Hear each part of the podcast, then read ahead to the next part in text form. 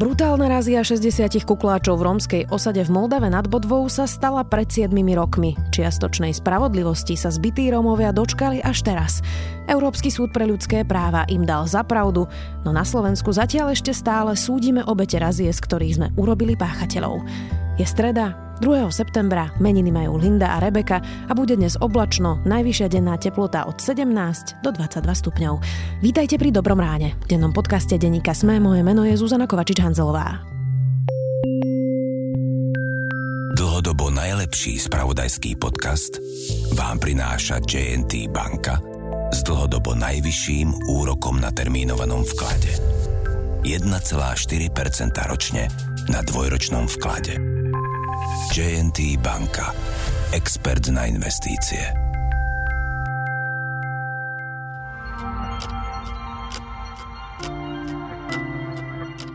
A teraz poďme na krátky prehľad správ.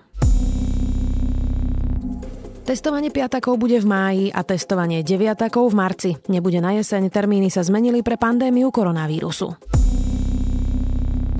Prokuratúra zablokovala časť majetku mafiána Antonína Vadalu. Požiadali o to Taliani po tom, čo ho ešte minulý rok v októbri odsúdili na 9 rokov za pašovanie drog.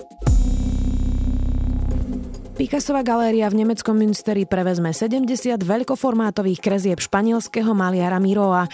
Diela pochádzajú z galérie v Paríži, mnohé z nich neboli nikdy zarámované alebo vystavené na verejnosti. Novú kolekciu sprístupnia od 19. septembra. Viac takýchto správ nájdete na sme.sk.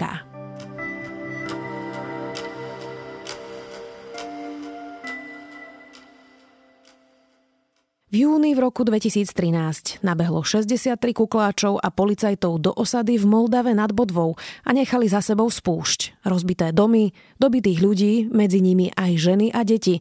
Zásah obhajoval vtedajší minister vnútra Robert Kaliňák, aj vtedy premiér Robert Fico. Na Slovensku sa obete policajnej brutality spravodlivosti nedočkali. Dvom z nich dal teraz za pravdu Európsky súd pre ľudské práva. Zatiaľ čo Štrasburg hovorí o nezákonnej razii, slovenské súdy urobili z obetí páchateľov a súdia ich za krivú výpoveď proti policajtom. Viac už s Romanom Cupríkom, redaktorom domáceho spravodajstva denníka SME a Michalom Zálešákom z Európskeho centra pre práva Rómov. Prišli dnúka do chatruči, vyťahli nás zvonka, postavili na ich sú stene, začali nás zadarmo matiť s palendrekmi. Či nie hlava, nehlava, tam buchalo. Oni otvorili dvere. Hneď mi dal jeden s pendrekom tu na, na hlavu, hneď som začal krvácať a druhú hneď mi dali na čelo s tým spenrekom, ja som tam odpadol. Roman, v júni 2013 teda nabehli policajti do osady Budulovska v Moldave nad Bodvou. Prečo a čo sa tam udialo? Tak verzie toho, čo sa tam udialo, sa rôznia a žiaľ vzhľadom na to, ako to vyšetrovanie prebiehalo, sa asi nikdy úplne nedozvieme, že, čo sa tam teda úplne presne udialo.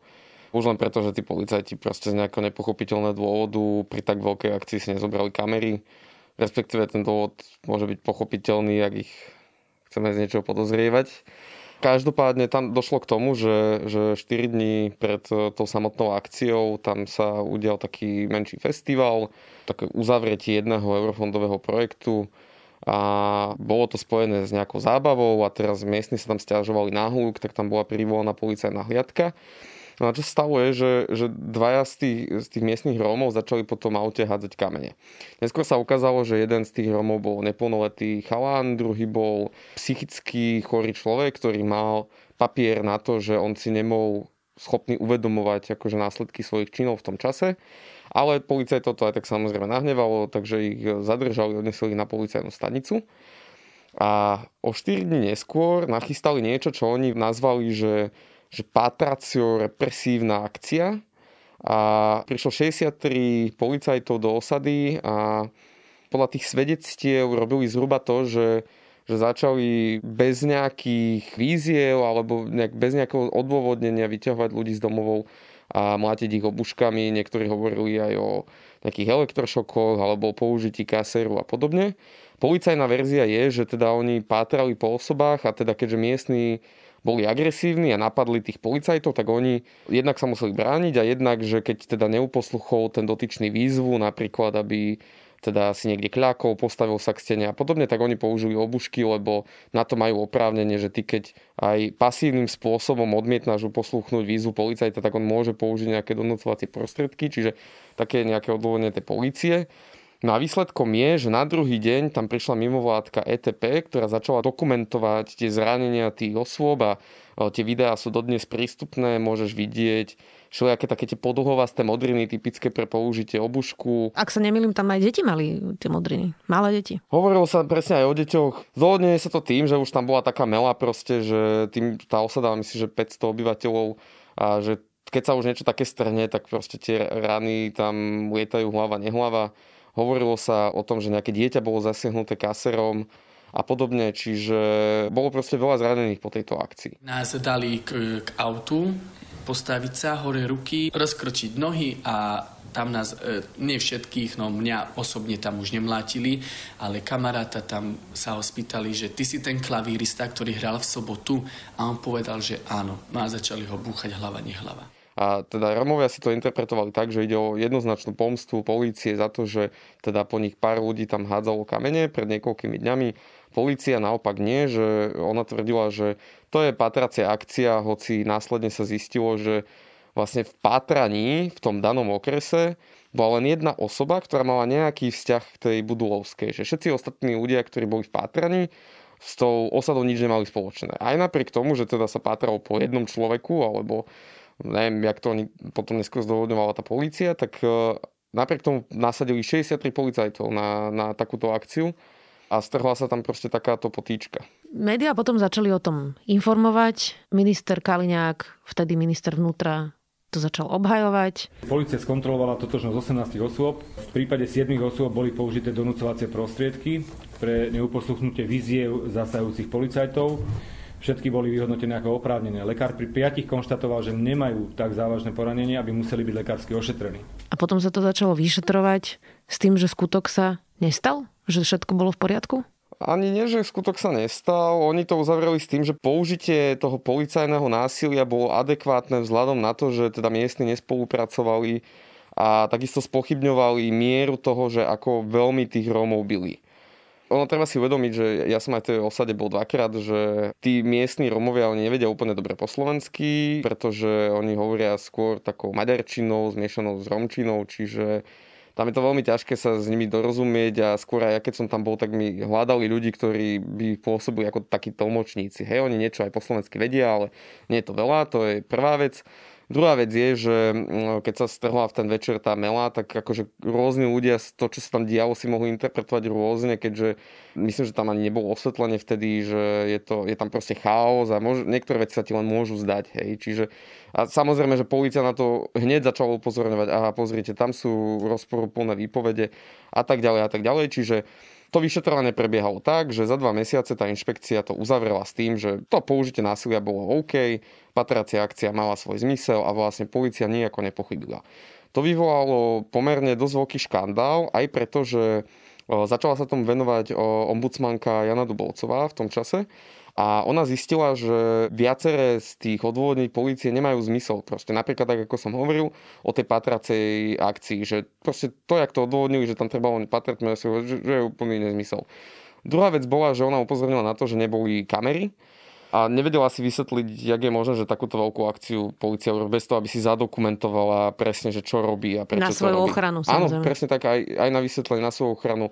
Alebo povedzme, že stačí Viem si napríklad predstaviť, že z tých 63 policajtov, ktorí tam boli, tak len desiatí mohli byť fakt takí, že agresívni, neprimeraní a to. Pre ostatných policajtov by to bola pomoc, že by vedel identifikovať, že kto z nich sa správa neadekvátne, veď to sa môže stať hociaké krajine, že ten policajt nezvládne takúto krízovú situáciu.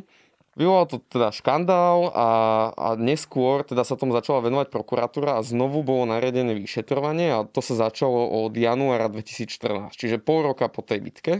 A až vtedy, čo je podľa mňa úplne neuveriteľné, vtedy začali prvé výsluchy Rómov, začala sa robiť rekognícia, že kto postavili k stene policajtov a povedali, že týchto akože identifikujte, že ktorí vás tam byli. A začali sa robiť nejaké aj zdravotnícke znalecké skúmania a podobne. Čiže To sa dialo v priebehu roku 2014, čiže pol roka až rok po tej celej bitke. Ani toto vyšetrovanie ale nič nepreukázalo vinu tých policajtov, bolo to uzavrené s tým, že je to vlastne v poriadku. Potom stiažovali sa tí ľudia proste na prokuratúre, stiažovali sa na ústavnom súde, všade im to bolo odmietnuté s tým, že takáto forma vyšetrovania je na Slovensku v poriadku. A dokonca neskôr, potom to bolo zhruba pred troma rokmi, začali padať obvinenia a obžaloby voči šiestim Rómom s tým, že oni teda krivo svedčili voči tým policajtom. Keďže sa vychádzali z toho, že keďže sa nepreukázalo, že by tí policajti nejako, nejako násilne, brutálne byli neadekvátne, tak vlastne vy ste svedčili krivo a budete teraz obžalovaní z krivej výpovede a tie súdy vlastne sa ťahajú až do dnes. Jeden zo šiestich bol skončený s tým, že že bolo ako keby porušené právo toho daného človeka na, nejaký, na nejaké normálne, spravodlivé vyšetrenie a tým pádom sa to uzavrelo s tým, že teda nie je možné ho odsúdiť za krvé svedectvo. Ostatných 5 prípadov ešte stále trvá. Pán Zálešák, Európsky súd pre ľudské práva dal Rómom za pravdu. Čo to presne znamená? Tak toto rozhodnutie má viacero aspektov.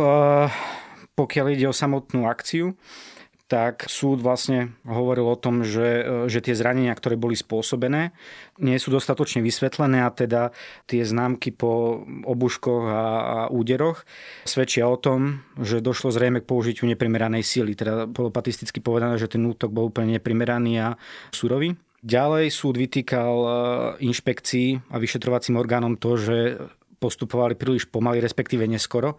Začali reálne vyšetrovať až po vyše pol roku, odkedy sa udela táto razia. Poslednou vecou, ktorú vytkol súd našim orgánom, bolo to, že sa neuzaujímali o to, že či nebola táto akcia nejak rasovo motivovaná, a to aj z toho dôvodu, že akcia 100 bola aj podľa zistenia ombudsmanky vykonávaná častejšie v lokalitách, kde sú teda rómske komunity, a teda v Prešovskom a Košickom kraji. A vyšetrovacie orgány sa týmto vôbec nezaoberali, hoci mali túto povinnosť. Je to veľká vec, že Európsky súd pre ľudské práva rozhodol v prospech zatiaľ teda dvoch obetí, ešte tam je jedna sťažnosť, tá ešte čaká. Je to zlomové? Tak myslím si, že je to veľkou vecou, keďže poukazuje na viacero vecí. Aj to napríklad, že táto akcia bola nevyšetrená, vôbec, že vlastne vôbec došlo k neprimeranému použitiu e, síly a teda ako som povedal na záver, že, že tieto akcie 100 môžu byť diskriminačné, čo je teda veľkou vecou podľa mňa. Čo s tým bude Slovenská republika robiť? Musí prijať nejaké závery, pretože to, čo priznali obetiam, je e, teda nejaké odškodné, ale čo to technicky znamená vlastne pre právny štát na Slovensku a pre fungovanie policie možno v osadách, pre vyšetrovanie takýchto akcií inšpekciou, e, musíme niečo zmeniť? Vo väčšine prípadov teda má rozsudok Európskeho súdu pre ľudské práva má nejaké individuálne účinky, ako ste e, spomínali, že nejaké e, udelenie zadozúčinenia, respektíve odškodnenia. A takisto zvyknú byť e, v niektorých prípadoch aj návrhy na nejaké všeobecné opatrenia, ktoré sú povinné štáty vykonať. V tomto prípade súd nezašiel až tak ďaleko, že by Slovenskej republike uložil vykonať niektoré opatrenia všeobecného charakteru, respektíve nejakú zmenu legislatívy alebo niečo, niečo podobné. Avšak určite vyplývajú tohto rozhodnutia zistenia, ktoré môžu byť dôležité pre iné konania a teda tento rozsudok dáva aj návod inšpekcii, aj prokuratúre, návod, akým, akým spôsobom má postupovať, ale že teda to konanie sa musí čím skôr začať, aké úkony sa majú vykonať a tak ďalej, či aby v budúcnosti sa niečo takéto neopakovalo. Na Slovensku bola diskusia, ktorej bohužiaľ bol nositeľom Štefan Harabin, ale E, nie je to podstatné, že či teda inšpekcia a policia má vyšetrovať samú seba. Toto sa ukázalo vlastne, že to nefunguje? V tomto rozsudku Európskeho súdu sa o tomto konkrétne veľa nehovorí. Avšak ja si myslím, že, že inšpekcia, úrad inšpekčnej služby, ako sa teraz nazýva, že je nastavená tak, že nesplňa vlastne tie atribúty nezávislosti a nestrannosti a teda určite by sa to malo zmeniť. To, čo je na Slovensku kontrastné voči tomuto rozsudku Európskeho súdu pre ľudské práva, je, že vlastne títo Rómovia, ktorí boli zbytí policiou, dnes stoja pred súdom ako páchatelia. To, čo sa stalo, je, že tým, že sa skutok na Slovensku ako keby nestal, tak ich obvinili z krivej výpovede. Viem, že teraz prvý súd je vytýčený naozaj už o niekoľko dní. Čo to znamená pre tieto súdy? Môj osobný názor je ten, že ja si neviem predstaviť teda akoby v právnom štáte demokratickej spoločnosti mohol byť niekto odsudený po takomto rozsudku Európskeho súdu pre ľudské práva, ktorý povedal, že vlastne v tom konaní, ktoré tomuto celé predchádzalo a teda v tom počiatočnom vyšetrovaní boli porušené práva dotyčných osôb a teda, že celé to konanie bolo neúčinné v rozpore s právnym štátom. A hoci, hoci sa tento rozsudok týka len dvoch osôb, je možné povedať, že jeho závery sú uplatniteľné aj na zvyšné, zvyšné ako ostatné osoby, ktoré sú tiež obžalované. A teda neviem si celkom dobre predstaviť, ako, ako by mohli tieto osoby byť odsúdené po tomto všetkom. Ak by to pokračovalo, tak opäť to skončí v Štrásburgu? No ja si myslím, že áno. Bolo by to absurdné? Určite, to je aj slabé slovo. Čo sme sa vlastne naučili? 7 rokov traumatizovania obetí z rómskej osady, to je jedna vec, ale čo sme sa my naučili vlastne o Slovensku, o polícii, o tom, ako máme funkčné orgány, čo nám táto razia. A práve teraz ten rozsudok, prelomový rozsudok v Štrásburgu hovorí. Tak možno budem znieť trochu skepticky, ale e, vlastne aj po tých 7 rokoch tu máme stále prípady, či už je tohto roku bol prípad policajného násilia voči deťom v Kompachoch. V Bardejove bol tiež e, prípad počas mimoriadnej situácie ohľadom koronavírusu a že tieto nejaké násilné správania sa dosť často opakujú, aj keď sme sa posunuli fakt časovo o 7 rokov.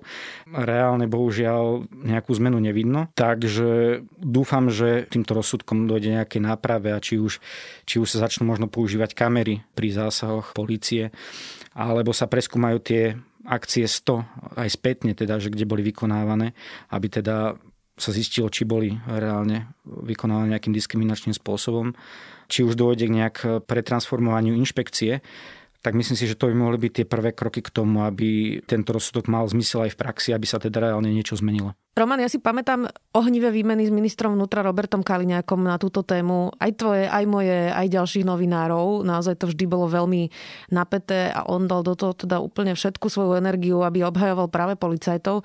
Ako na to reaguje minister Kaliňák po tom, čo Európsky súd pre ľudské práva vlastne dal zápravdu obetiam policajnej razie. Som s ním mal znovu takýto hnivý rozhovor, ktorý trval 45 minút a o všelijakých veciach sme sa bavili. A, no ale jeho stanovisko k tomu je, že hlavný orgán zodpovedný za priebeh vyšetrovania je prokuratúra. A on nevidí teda dôvod, aby politicky preberal nejakú zodpovednosť za to, ako to vyšetrovanie prebehlo. A aj napriek rozhodnutiu Európskeho súdu pre ľudské práva jeho osobný názor je, že tí vyšetrovateľia urobili, čo mohli a že postupovali viac menej správne ale pripúšťa teda, že nález Európskeho súdu pre ľudské práva môže mať nejaké rácio, len on teda stále ako keby obhajuje tie slovenské orgány. Ľudský asi predpokladám, že neprišlo k nejakému ospravedlneniu Rómom. O, nie, nie, nie. Na, skôr naopak, on, on zdôrazňoval to, ako to hovorí, že si vymýšľali v tých výpovediach. O tom sme sa aj dlho bavili, že, že čo je to vymýšľať si počas výpovede, keď vieme, že, že ten Róm, ktorý nevie dobre po slovensky a zažije takúto krízovú situáciu, není úplne že štandardný svedok ktorý tam v kľude, v pokoji príde a vysvetlí tak, si to pamätá už duplomne, keď to robí 7 mesiacov po tom skutku.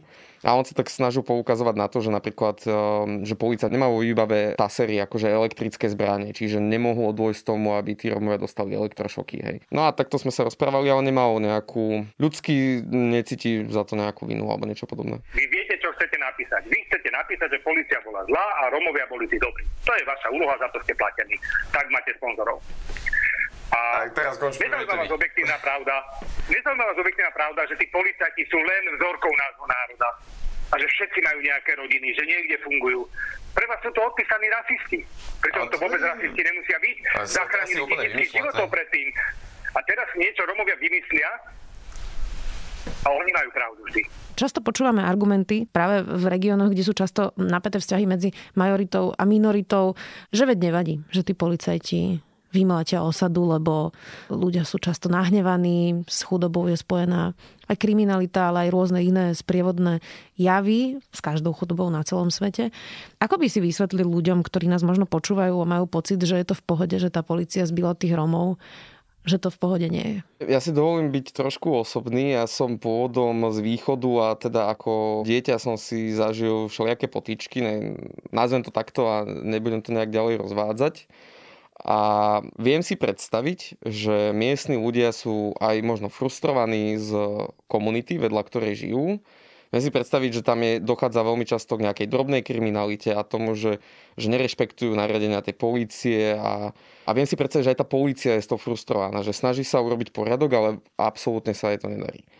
To je jedna strana veci. Druhá strana veci je, že štát je zodpovedný za to, aby život tej komunite zlepšil a vyriešil tie problémy, ktoré sa tam nabavujú, lebo to je taký kolotoč, že ja, napríklad Moldave nad bodou ja som bežne videl, nie všetky, ale veľa detí fetovať tolen. Hej. A keď dieťa fetuje tolen, tak asi z neho nevyrastie poriadku milovný občan, ktorý hneď na prvú šupu pochopí nariadenie policajta. Hej. A opäť akože tam by mali zasiahnuť už nejaké štátne orgány, že máme tu takýto problém, treba to riešiť.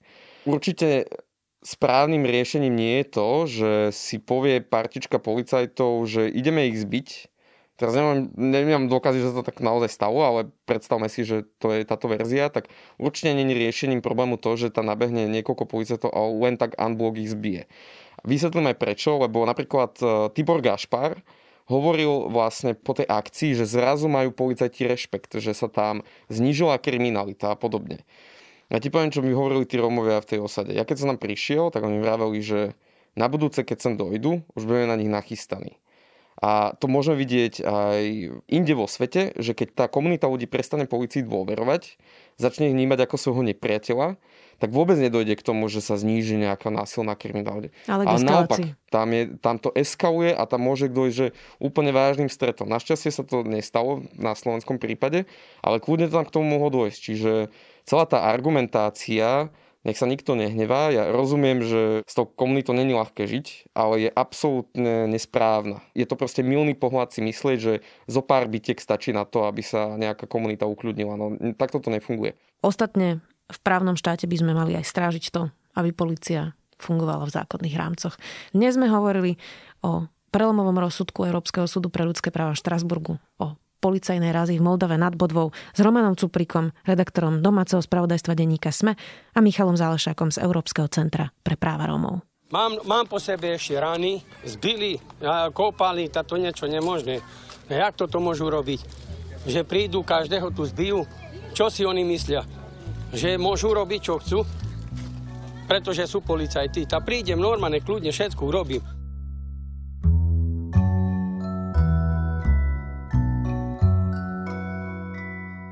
Autor Da Vinciho kódu Dan Brown vydáva novú knihu aj spolu s hudobným albumom klasickej hudby pre deti, ktorú sám skomponoval. Práve o túto časť majetku sa háda so svojou manželkou pri rozvode a New York Times o tom napísal peknú oddychovú reportáž aj s hudobnými ukážkami. A je to môj zaujímavý tip na záver.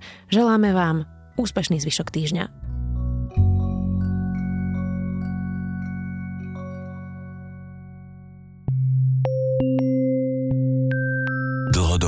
Najlepší spravodajský podcast vám prináša JNT banka s dlhodobo najvyšším úrokom na termínovanom vklade. 1,4% ročne na dvojročnom vklade. JNT banka. Expert na investície.